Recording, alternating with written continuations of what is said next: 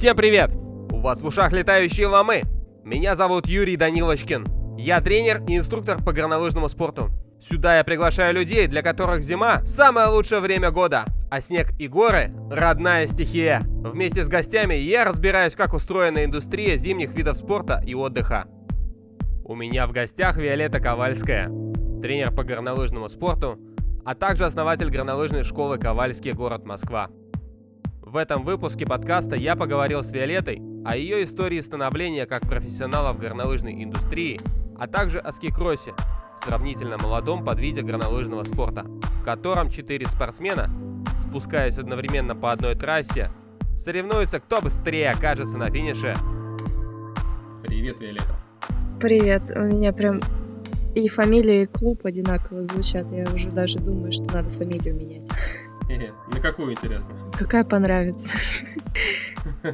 Пока еще не определилась. Хорошо. Сегодня с Виолеттой мы будем говорить про скикросс в основном, про ее биографию и про скикросс. И, соответственно, начнем с того, Виолетта, расскажи о себе. Где ты выросла? Откуда ты происходишь? Где твои корни? Я родилась в городе Миасе в Челябинской области. Это теперь уже известный всем город горнолыжный. Там была не солнечная долина, как сейчас, а автозаводская горка, которая находилась практически в центре города. А потом я начала выступать за город Магнитогорск. И Виктора Ивановича Тальянова, и Григория Ефимовича Лебедева. И долгое время я была представительницей города Магнитогорска, хотя жила в Мясе. И затем я уже переехала в город Москву, получила приглашение в сборную Москвы и выступала до окончания своей спортивной карьеры за Москву. Понятно. Слушай, а расскажи еще про Миас. Что это за город? Где он находится? Что там интересного вообще есть? Город э, находится в Золотой долине, как его называют. Он вытянулся вдоль э, Ильменского хребта. Там находится Ильменский заповедник. Э, очень богат это Урал, соответственно. Это Урал, да, это Уральские горы. Они относительно не такие уж и высокие, но не равнины, как это, допустим, где-нибудь э, в районе Волгограда, например. Но э, горы такие интересные, уклоны, рельефы, и все-таки на самом деле больше, мне кажется, значение имеет именно почему горные лыжи, почему оттуда, это все-таки, наверное, команда и люди, которые в тот период времени там находились. И у меня отец был горнолыжником, и на горные лыжи поставил он меня. И я думаю, что поэтому из города Миаса у нас теперь так много горных лыж, много профессионалов горнолыжных, потому что там посредственно люди. Ну а сами по себе, конечно, горные лыжи по сравнению с э, Альпами или Кавказскими горами мне там кажутся очень скучными сейчас. Ну, хотя скикросс, в принципе, трассы там строят классные, потому что она под Кубок мира. Ее, естественно, интересно продумывают э, трамплины, препятствия, рельеф, поэтому как-то она стала теперь, я стал, точнее, э, еще и родиной скикросса. Российского скикросса, типа, да? Да, российского скикросса. Но я начала заниматься у Короткова Вадима Павловича скикроссом. Он меня ввел в эту дисциплину, представил, увидел во мне огромную перспективу. Я тогда хорошо выступила для первого старта. Давай вернемся к этому чуть попозже. Я тебе еще задам про это вопросы. Хорошо? Просто степ-бай-степ пойдем. Я хочу у тебя конкретно про мясо расспросить, а потом уже, собственно, к скикроссу перейдем. Это уже следующий блок такой будет, окей? Ну, если ты хочешь услышать побольше про мясо, это на самом деле немного такой город с замкадом. Я его на замкаде. И я туда довольно редко приезжаю, потому у меня там родители сейчас живут. Ну не, у меня просто у самого с мясом э, связано одно Воспоминания, одна часть моей биографии. Я туда приехал на свой первый физстарт в своей жизни. То есть физстарт, старт, который проводится по правилам физ, соответственно, взрослый старт. И, собственно говоря, на этой горке, на Солнечной долине, я выполнил своего мастера спорта. А, ну у тебя очень крутые тогда с ним воспоминания связаны. Кстати, я не знаю, где я выполнил. Ну, не сказать, что прям крутые, да, не сказать, что прям крутые. Мяс, конечно, такое э, мрачноватое впечатление у меня оставил, потому что там особо, когда я туда приехал, там особо пойти-то некуда. Потому что мы с мамой жили вроде бы в такой самой крутой гостинице Эльмень. И э, разок решили куда-то сходить поужинать и... или даже пообедать, неважно. Получается, в этой гостинице ресторан был занят, был закрыт, и нужно было куда-то идти, что-то кушать. Мы вышли на центральную улицу, думали, что ну вот сейчас мы там пройдемся, там 10-15 метров, да, и найдем тоже хорошую кафешку, на вроде той, что у нас в гостинице есть. В итоге мы прошли все, практически от начала до конца, нашли кафе, зашли в него, купили мясо. Мясо оказалось на вкус как подошва, и как-то после этого расхотелось. ходить по достопримечательностям и гулять, потому что просто буквально некуда было тогда сходить. Это был 2000, блин, боюсь соврать, 2008 год, наверное. Это так. Вот такие у меня впечатления. Я в 2008 уехала из города Мяса, жить в Москву как раз переехала. А, там есть э, действительно ну, город, то есть не, ну, он маленький относительно, и у нас не принято там ходить э, особо по кафешкам там или рестораны это вообще прошлый, ну, как бы неизвестно, ну, то есть уровень Мишлена там, это, ну, я думаю, что люди не, даже не представляют, что такое Мишлен. И в городе Мясе. А, но там еще есть такие места для меня, то есть там очень много пельменных, это точно. Я не знаю, к чем это так, с чем это связано, но пельменных там можно везде поесть пельмени. Просто ребята, когда приезжали у наши из команды, они все время рассказывали, что мы поехали там есть пельмени, пельмени. А, я помню, как-то раз э, попросила бабушку, у меня бабушка очень круто лепит пельмени, я попросила ее налепить на, на всю нашу команду, и, все, и позвала всех наших ребят в гости к себе. И мы тогда объелись пельменями тоже, и сидели у меня дома там. Ну, очень здорово провели время. Но еще есть одно крутое место, очень для меня значимое. Это кулинария. Ее раньше, говорят, построил плененный немец. То есть дома там строили именно немцы, которых э, во время войны туда вывезли.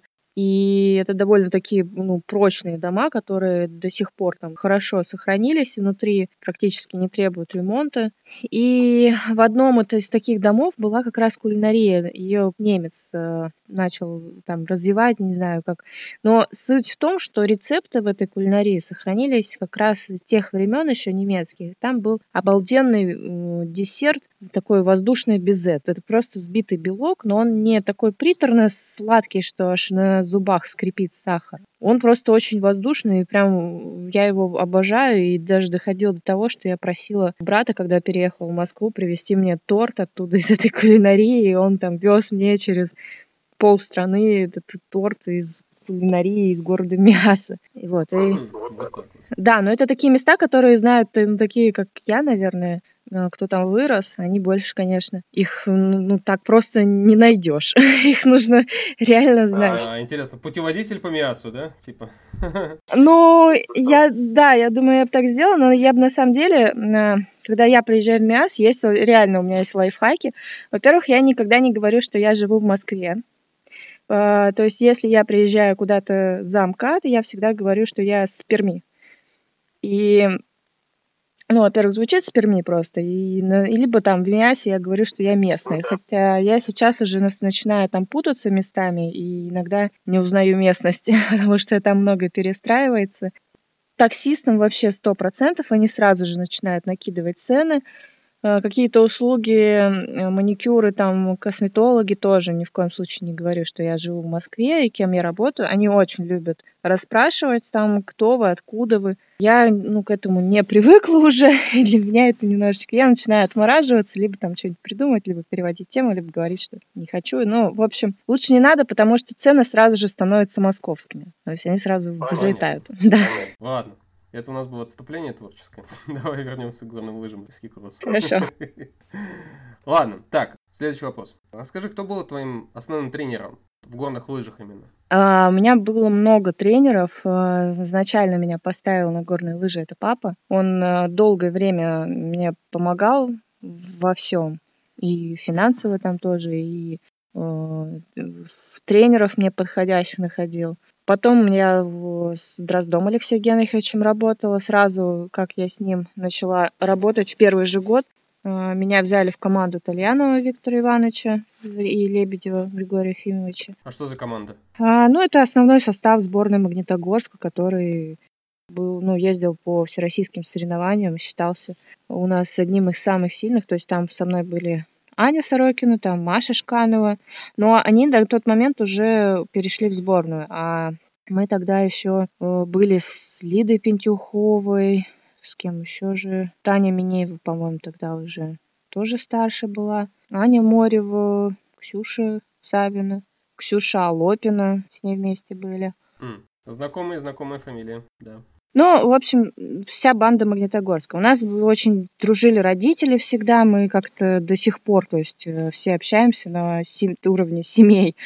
Э, Мы там могли друг другу уезжать там жить на э, не месяц, там, на неделе, может быть. У нас была такая одна спортивная тесная семья. Мы как-то родители объединялись. У папы у нас вообще была отдельная история. Это они все время там Пентюхов, папа, дядя Саша Сорокин тоже. Они все время зарубались, кто круче лыжи подготовит на старт. У них были отдельные там свои соревнования. Это классика родительская, да. А, вообще, это они просто так заморачивались. Там у каждого э, дядя Юра Пентюхов, он у него был вечно столы, он потом начал продавать эти столы. Папа у меня любил там вот эти продавать всякие мази. Он э, тоже всякие подбирал, там химичил что-нибудь там за один состав, снег так измерить. В общем, я сама теперь до сих пор тоже разбираюсь, там, какой температуры снег и какой текстуры, и какую лучше мазь туда подобрать.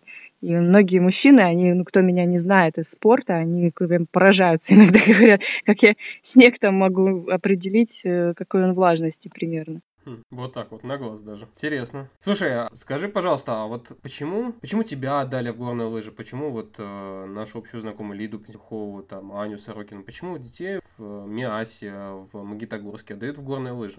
А, знаешь, меня, э, во-первых, отец был, он горнолыжником, поэтому меня поставили, а мне Выхода понравилось. Ну, не то, что выхода не было, они меня хотели вообще домохозяйкой вырастить. А я была уже с таким соревновательным характером, что я, если не выиграла, я начинала плакать. Мне вот нужно было прям быть первой победителем по жизни. У меня мама э, член национальной сборной по лыжным гонкам, папа КМС он по горным лыжам выполнил. И мне это нравилось, я кайфовала. Когда я первый раз попробовала на горных лыжах, у меня не было страха, у меня по- появился вот этот адреналин, я кайфанула. Я точно это помню.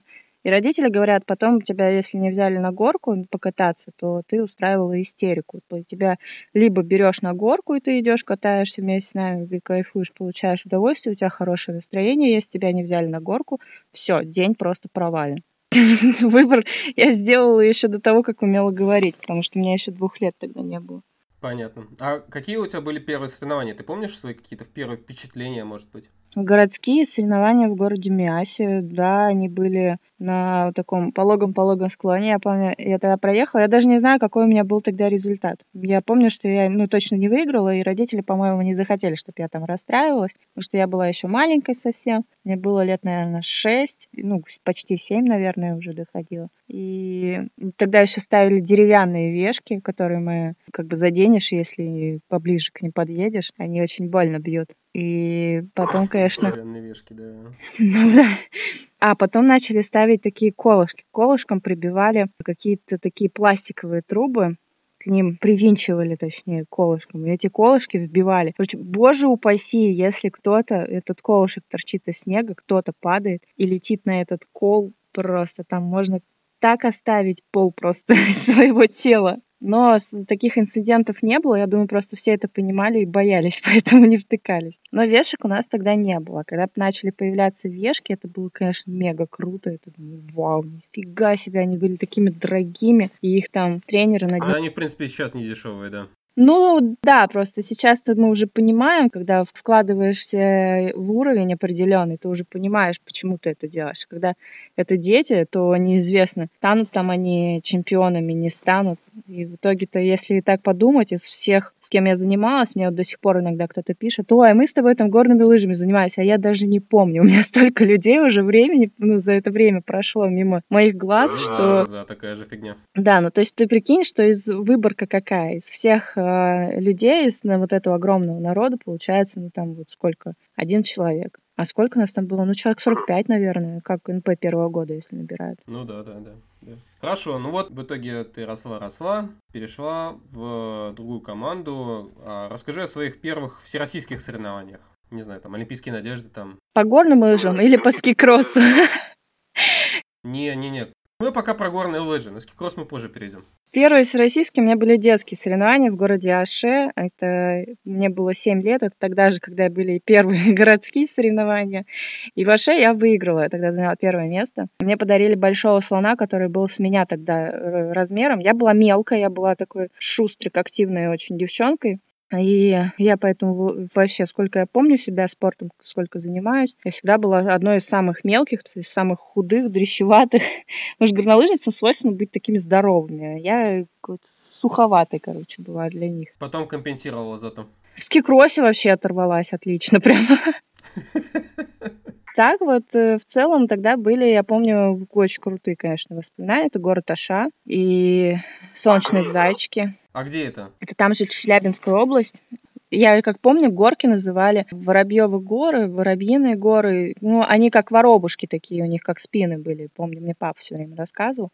И в Москве, когда Воробьевы горы, у меня сразу ассоциация складывается Аша, Москва, Воробьевые горы, Воробушки. И такое детское прикольное воспоминание. Наверное, может быть. А ты с кем-то из э, известных современных горнолыжников тогда столкнулась на тех соревнованиях еще? А, нет. Ну, только вот с Литкой Пентюховой а, мы просто с детства, получается, она меня на два года младше примерно Сделай пояснение, кто такая Лида Петюхова для тех, кто не в курсе. Э, ну, она очень круто выступала, гоняла на уровне там России по горным лыжам. Потом у нее результаты, конечно, спали. Она была тоже в сборной Тальянова. Потом э, она через какое-то время тоже перешла уже к нам в ски-кросс. Хорошо, погнали дальше. Первые зарубежные детские соревнования. То, что у тебя в биографии написано, что ты участвовала в Кубке Стэнмарка, что это вообще такое? Кубок Стенмарка проводится в Швеции. Стенмарк — это наш известный горнолыжник, и он тогда приехал как раз на этот кубок. У меня папа очень-очень сильно хотел попасть э, с ним вот просто сфотографироваться. Он был прям его поклонником, потому что у них там в детстве, ну, у папы не было таких возможностей, там, как у меня, например, уже были. Но и для него это было просто мега круто. А я тогда, помню, э, заработала себе премию президента, по-моему, и как раз я часть денег потратила на поездку как раз в Швецию с папой вместе. Мы поехали. И я тогда, ну, во-первых, это увидеть Стэнберга очень круто, а во-вторых, это посмотреть на их европейский опыт. И тогда, в тот момент, кстати, у меня произошло некое такое заражение фристайлом. Я увидела, что дети, которые занимаются в Швеции, ну, у них интернат, у них эта тема очень хорошо развита, то есть они учатся и тут же занимаются горными лыжами, не особо не разделяя это. И вот в деревне живут, и поэтому у них все это находится под носом, под боком. В общем, они после соревнований переодевают лыжи, тут же встают на твинтипы и вертят на них еще не, не хуже, даже может и круче и лучше, чем на просто горных лыжах. То есть они а, с самого детства все дисциплины, все возможные там вот и горных лыж, все, что только касается горных лыж, они все это осваивают. А потом уже выбирают специализацию, грубо говоря. У нас же наоборот, ты постепенно осваиваешь, то есть ты идешь от э, простого там бане, потом ты идешь слалом, потом ты переходишь на более скоростные дисциплины, гигант, Потом ты постепенно переходишь там скоростной спуск и далее, в общем, комбинации, и все по возрастающей по возрасту. А у них, то есть с самого начала, ты сначала пробуешь все, а потом выбираешь, что тебе больше нравится. Я тогда попросила папу, чтобы он мне купил твинтипы, и по приезду в МИАС э, я уже там гоняла с друзьями, прыгала с трамплинов. У меня не было на тот момент тренеров, мне приходилось самостоятельно изучать, самостоятельно пробовать. Это было очень страшно, потому что когда ты стоишь перед нормальным бигейром, и ты никогда этого не делала, я даже не знаю, чисто интуитивно там догадывалась, что мне нужно сделать, чтобы сделать там 180 этого бигейра. И вот сейчас, например, я бы этого не стала делать, я бы, скорее всего, думала, ну, типа, ты что, больная, нет? Ни батутной подготовки не было на тот момент, ни вообще какого-то понимания. Ну да, инстинкт самосохранения только до какого-то периода времени не работает, а потом начинает очень активно работать. Где-то лет после 20, наверное. Что там потом? Инстинкт самосохранения. Ну, чисто да, то есть у меня тогда не было никого из тренеров, и потом только уже, когда меня вот захватило, когда мне понравилось, я поняла, что мне нравится крутить вот эти всякие штуки, трюки в воздухе. Тогда мне предложили как раз поучаствовать в скикроссе. То есть мне то ли адреналин, то ли меня от Тальянова уже просто я перешла. Там же, ну, все время он чем славится, что у него очень такой жесткий подход и очень э, такие физически сложные тренировки. То есть там нужно именно такую силовую выносливость иметь. Я, может быть, настолько уже тогда устала от горных лыж, что меня что-то новое, оно захватило, и в итоге, когда я попробовала скикросс, у меня вот как раз очень круто получилось на тот момент. И на втором старте я вот как раз получила травму. Что, можно про нее? Давай тогда, подожди, давай тогда про травму чуть попозже. Расскажи, что такое скикросс вообще, для тех, кто не в курсе. Скикросс – это четыре человека одновременно едут по трассе с препятствиями. Это трамплины, это контур уклоны, это волны. И кто первый приедет, того и приз, тапки, все что угодно.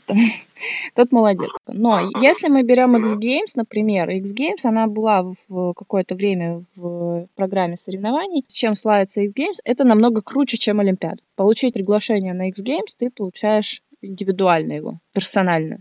А на Олимпиаду дают квоту на команду. Вот если на X Games выступать, там 6 человек стартуют. Но там шире трасса.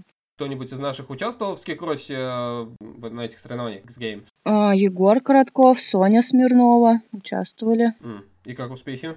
А, я тебе сейчас не вспомню. Честно, не скажу. Ладно, потом мы врезку сделаем. Хорошо, интересно. Так, поехали дальше. Скикросс Откуда он вообще произошел? Вот какие-то, может, истоки у этой дисциплины есть? Я думаю, что сложно сейчас искать корни происходящего, но можно посмотреть на... Ну, то есть вообще это от горных лыж 100%. И горные лыжи у нас пошли они из Норвегии. Это скорее ну, как масс-старт был. То есть это типа как китайский даунхилл. Может, из Китая и пошло, потому что китайский даунхилл. То есть когда по одной трассе, по одному склону запускают просто толпу, а там трасса, она обычно состоит как раз из препятствий. Это очень такое страшное мероприятие. Оно иногда у нас проводится. Сейчас, по-моему, в Шерегеше даже проводил. А потом в дальнейшем он, если поговорить у нас в России, Ой, у нас в России он появился год, наверное, 2000-2003. Первые соревнования, когда строили трассы, там абы как, они были очень опасные. Участвовать на них было, конечно, это самоубийство немножечко, нужно было быть абсолютно сумасшедшим человеком. То есть даже когда я пришла, это был где-то 2005-2006 год, у нас еще были э, трассы в тот момент немножечко не совсем грамотно построены.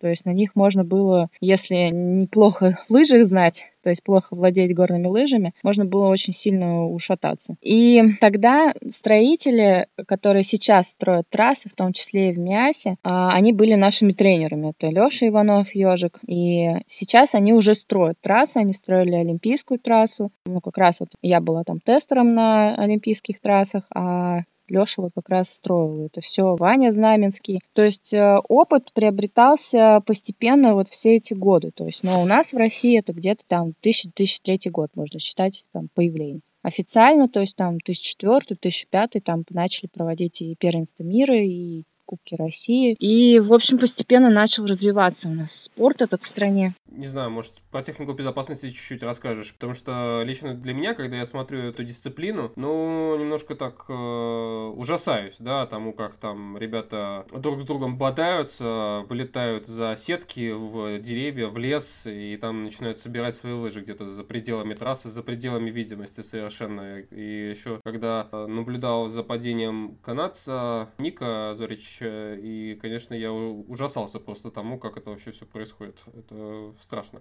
Но, тем не менее, техника безопасности какая-то есть, да, и какие там стандарты по технике безопасности сейчас? А, когда произошла история с Ником, а, это была очень большая психологическая травма для всего скикросса в мире. Мы все были в трансе буквально. Я, то есть, до сих пор помню эти моменты. Кто не мог поверить долгое время. И после этого был создан а, комитет безопасности. Его, конечно, возглавляли у нас сборная команды Канады, откуда Ник был родом. Суть его заключается в том, чтобы они трассу принимали как э, с точки зрения там, спортсменов, насколько она там безопасна или нет. И я помню, как раз в городе Сочи у нас наши строители, вот как раз Ежик и Ваня Знавинск, они построили большой трамплин, Бигэр, и этот Бигэр они назвали сатаной. Мы когда приезжаем, они говорят, говорят, ой, ребят, мы там такую сатану построили. И мы такие, что? Он говорит, ну, завтра увидите. Мы выходим, там реально сатана. Потому что когда вылетаешь с этого трамплина, видишь только горизонт, то есть только верхушки гор.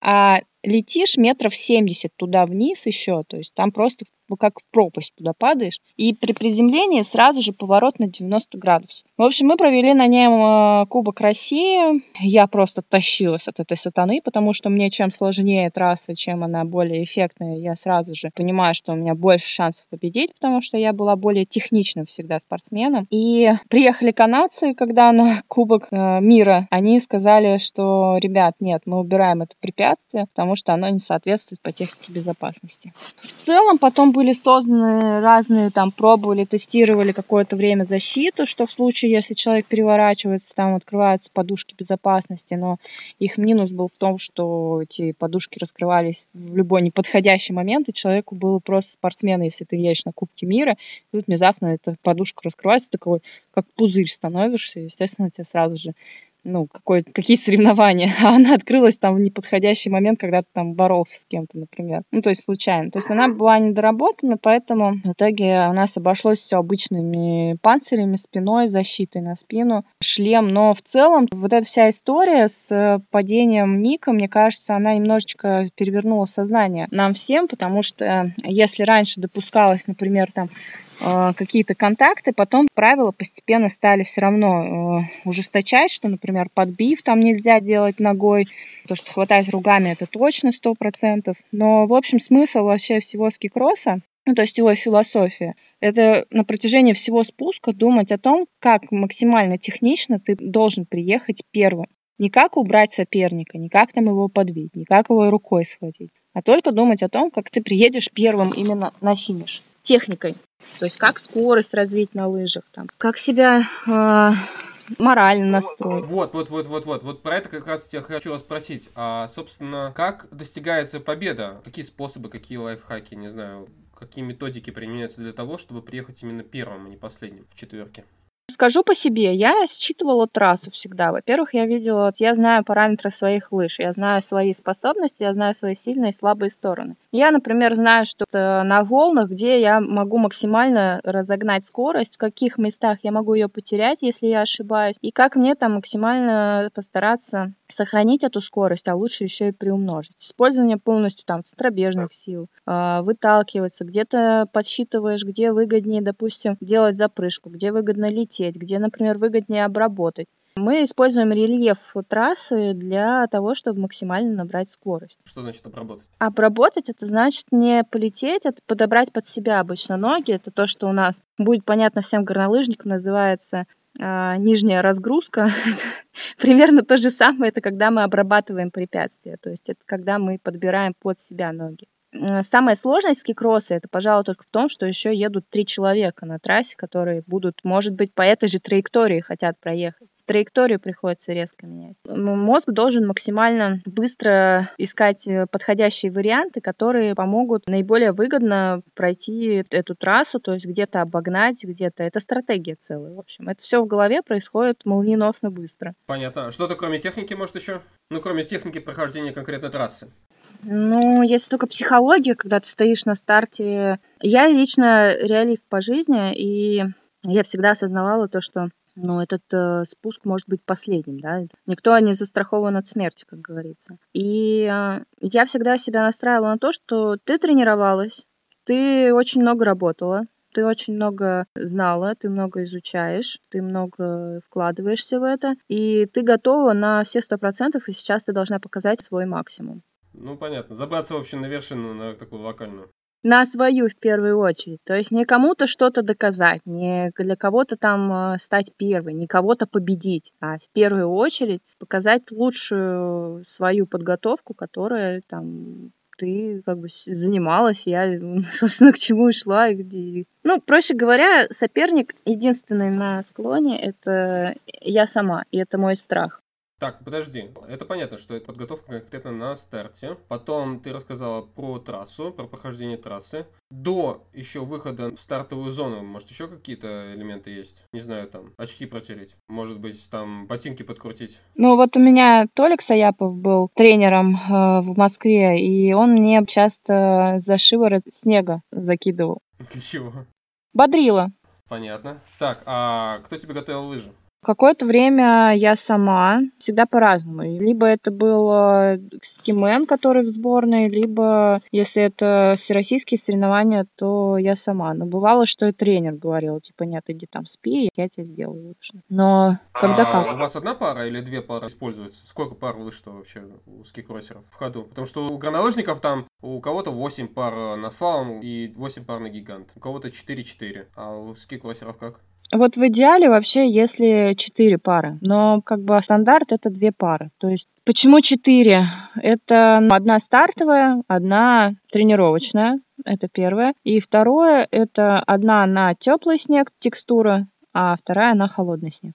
Подожди, так на старт три или одну? На старт две. На старт две. То есть две стартовые пары, в смысле? Ну, на старт ты берешь две пары. Просто зависит от погоды, холодная она или теплая. Текстуры разные. То есть в идеале, если их четыре пары. Ну, то есть, когда мы, в принципе, в сборной, у нас было просто огромное количество лыж, которые тестировали, там, первая, вторая, третья, четвертая, пятая, там, накануне старта нам распределяли, там, ты поедешь на вот это, и вот это будет твоя, там, это разминочная, это там стартовая, и вот как-то вот так. То есть у нас такой был общий. А, вот так даже, ага. Типа кому-то доставали самые быстрые лыжи, кому-то немножко похуже. Да, бывали такие моменты, но это было уже вот когда примерно перед Олимпиадой, такие вот моменты. Но непосредственно там, когда я ехала нам на Кубки России, там у меня был стандарт это две. У меня была одна теплая, одна холодная.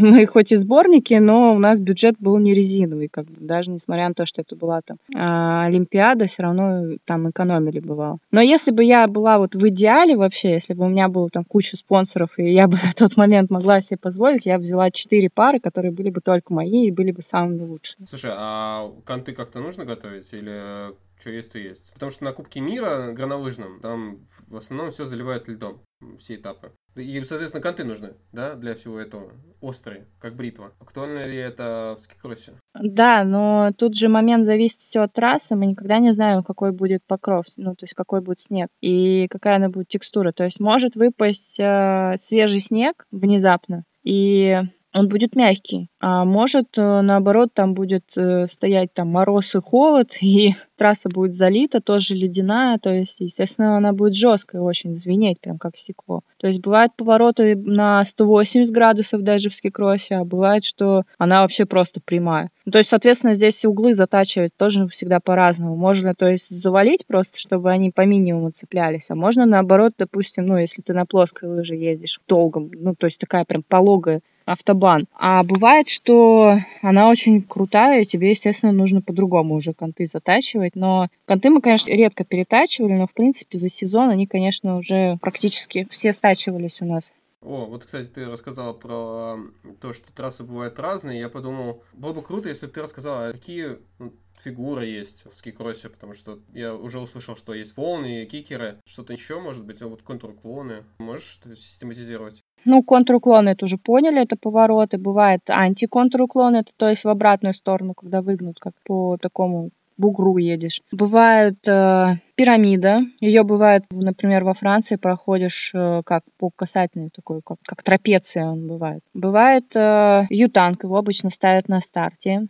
Он бывает такого тоже разного формата. Иногда его нужно там, то есть обрабатывать, иногда нужно перепрыгивать. Всегда по-разному зависит от стартового участка. Бывает э, бигер, kicker, бывает э, step-up. Step-up это очень интересно, это как ступенька, на которую нужно напрыгивать. Ну, волны, одни из самых, кажется, что они безобидные, но на самом деле на них очень часто как раз и убираются потому что они, если стоят подряд друг за другом, и нужно уметь их обрабатывать, нужно уметь их чувствовать, каждую волну на макушке, то есть когда ты ноги подбираешь максимально, и когда ты уже начинаешь скатываться с нее, нужно скорость уметь набирать. Вот, кстати, я получила травму, кресло порвала на волнах. Маша Комиссарова, она тоже на волнах упала. То есть, ну, свою вот эту травму получила. И... Крест — это крестообразная связка колена.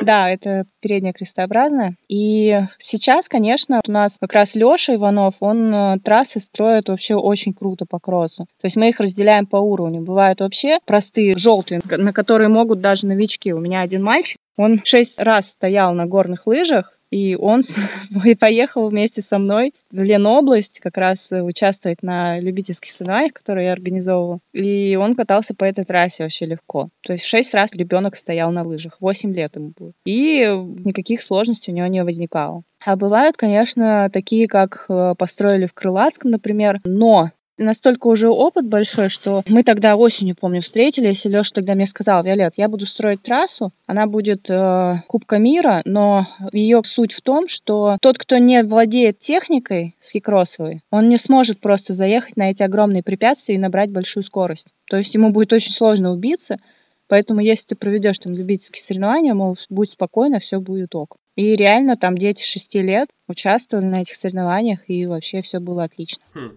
Вот так бывает. Ну, это опыт, конечно, да. Да, но это первое, это и опыт строительства трассы, плюс э, я когда проводила, ну, естественно, я беру на себя ответственность за всех людей, чтобы все были целы, здоровы, невредимы. И я прям очень сильно отслеживала уровень каждого участника, чтобы, боже упаси, там никто ничего не сломал, ничего не повредил, и все стал, все живы-здоровы два старта провели. Ну а, а что ты порекомендуешь э, любителям, которые вот сейчас услышали э, про такую дисциплину, про то, что проводятся любительские соревнования? Может быть, какие-то пару советов? Обращайтесь к профессионалам, типа Виолетты Ковальской. Еще что-нибудь?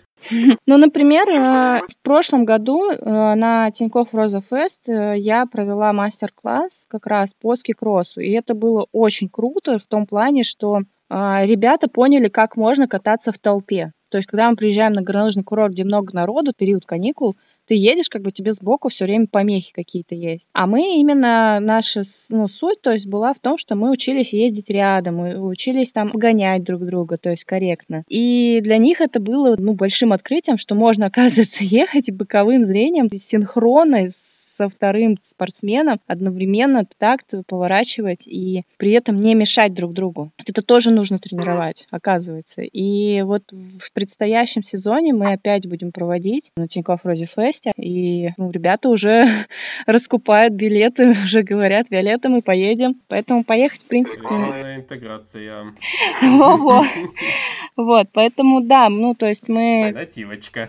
Да, вот. И я считаю, что лучше в скикросе исключительно брать вот профессионала, тренера, чтобы он рассказывал все эти фишки. Потому что мы, когда пришли, мы сами все это подсматривали, мы сами все это э, вникали, чтобы ну, в первую очередь остаться живыми и здоровыми. Потому что у нас не было тренеров, которые раньше были профессионалами в этом. И, и они тоже, наши тренеры, подсматривали за иностранцами, какие-то фишки находили новые, постоянно что-то сами придумывали. И сейчас этот опыт, он, конечно, просто бесценен, потому что таких специалистов, их, конечно, не так уж и много у нас в стране точно. А где проводятся еще любительские соревнования по скикроссу? Ты перечислила, что в Ленобласти организовала Красной Поляне. Сейчас будет э, Москва. Еще где-нибудь? Да, я проводила в трех местах. И еще, если силы времени будет, э, может быть, можно МИАС сделать. То есть везде, где строят трассу скикросса, в принципе. МИАС, там, Екатеринбург мы хотели зацепить очень. И как зацепите Екатеринбург-то? На предстоящий сезон точно нет, потому что у нас слишком много уже расписано планов, и новые локации будем пробовать. И плюс мы еще немножечко сейчас начинаем вместе работать с Русмастерсом, который проводит э, горнолыжные соревнования для любителей. И очень много всего, и плюс вот эта пандемия, которая нас накрыла, она заставляет тоже нервничать, отнимает много энергии, поэтому я думаю, что когда все будет поспокойнее, мы сможем уже осваивать еще какие-то новые места. То есть когда мы где-то застабилизируемся, и дальше уже пойдем расти, расти. Круто. А кто еще с тобой? Ты одна или? Ну, как я и сказала, Лёша, Лёша Иванов, ежик, который строительство трассы занимается, то есть мы все время с ним на контакте. Роза Фест, которая, собственно, тоже соучастники всего этого мероприятия. Владелец, директор горнолыжных курортов, который Лототрек, Красное озеро, Виктор Тимаков. Все люди, которые способствуют развитию скикросса. Ну давай, приглашай туда народ, тебе слово. Ну а почему нет? Приглашай, может быть кто-нибудь заинтересуется, приедет к тебе еще с помощью нашего подкаста. Я точно приглашаю всех на Роза Хутор, на Тинькофф Роза Фест 30 января по 6 февраля. И дальнейшие, то есть еще какие-то новости, они всегда будут появляться у меня на страницах в соцсетях, но чаще это появляется на страницах моего клуба, моей школы. Там мы всегда афишируем, когда начинаются какие-то соревнования. Про Тинькофф Роза Фест это точно уже сейчас будет просто реклама, реклама, реклама, реклама. А по поводу соревнований, которые мы еще думаем провести в марте, это будут горнолыжные. Я, наверное, озвучу чуть позже, потому что дата еще согласовывается, и место тоже согласовывается, поэтому это будет небольшой сюрприз. Круто. Говори ребятам э, из Тинькофф Роза Фест, что у меня продаются рекламные интеграции в моем подкасте. Ладно, это так шуточки. Найдем мы спонсоров на подкаст. А, круто, круто, Виолетта. Спасибо тебе за разговор. Я надеюсь, что все, кто нас слушают, вынесли из этого подкаста что-то интересное для себя в плане э, новых знаний по скикросу, например. И еще да. Ну, я смотрю, что вызывает интерес все больше и больше, и люди, в принципе, ну, единственное, что мне не нравится, что все сразу же говорят, ой, это так опасно, господи, ребят, жить опасно, вы выходите на улицу, реально вам кирпич на голову падает, и никто не ждал. Да, вопрос скорее в том, чтобы обратиться к профессионалам, которые научат правильно делать те или иные вещи. Конечно, как и во всем. Окей. А, Велет, спасибо тебе большое за разговор. Я считаю, что он вышел у нас очень продуктивным постараюсь слепить из него что-то такое вменяемое, что называется. Было очень круто. Я думаю, что мы с тобой еще обязательно соберемся, и еще, может быть, кого-нибудь из твоих коллег вместе будем пытать на предмет того, как строится трасса, например. Как тебе такой вариант? Отлично, можем попытать. Кого угодно достану из нашего скайкросса. Даже можно того же Сережу Ридика, например, который у нас призер бронзовой Олимпиады. О, круто. Звучит круто. Можем организаторов Розефеста расспросить еще. Я вчера с ним как раз разговаривал. Долгий разговор был. Круто, давай попрощаемся. Вилет, спасибо тебе большое. Да, и еще мы с тобой увидимся. Спасибо тебе. Спасибо всем за внимание. Всем здоровья. Это был подкаст «Летающие ломы». Подписывайтесь, ставьте лайки, где это возможно, а также оставляйте свои комментарии, чтобы сделать зимние виды спорта популярнее.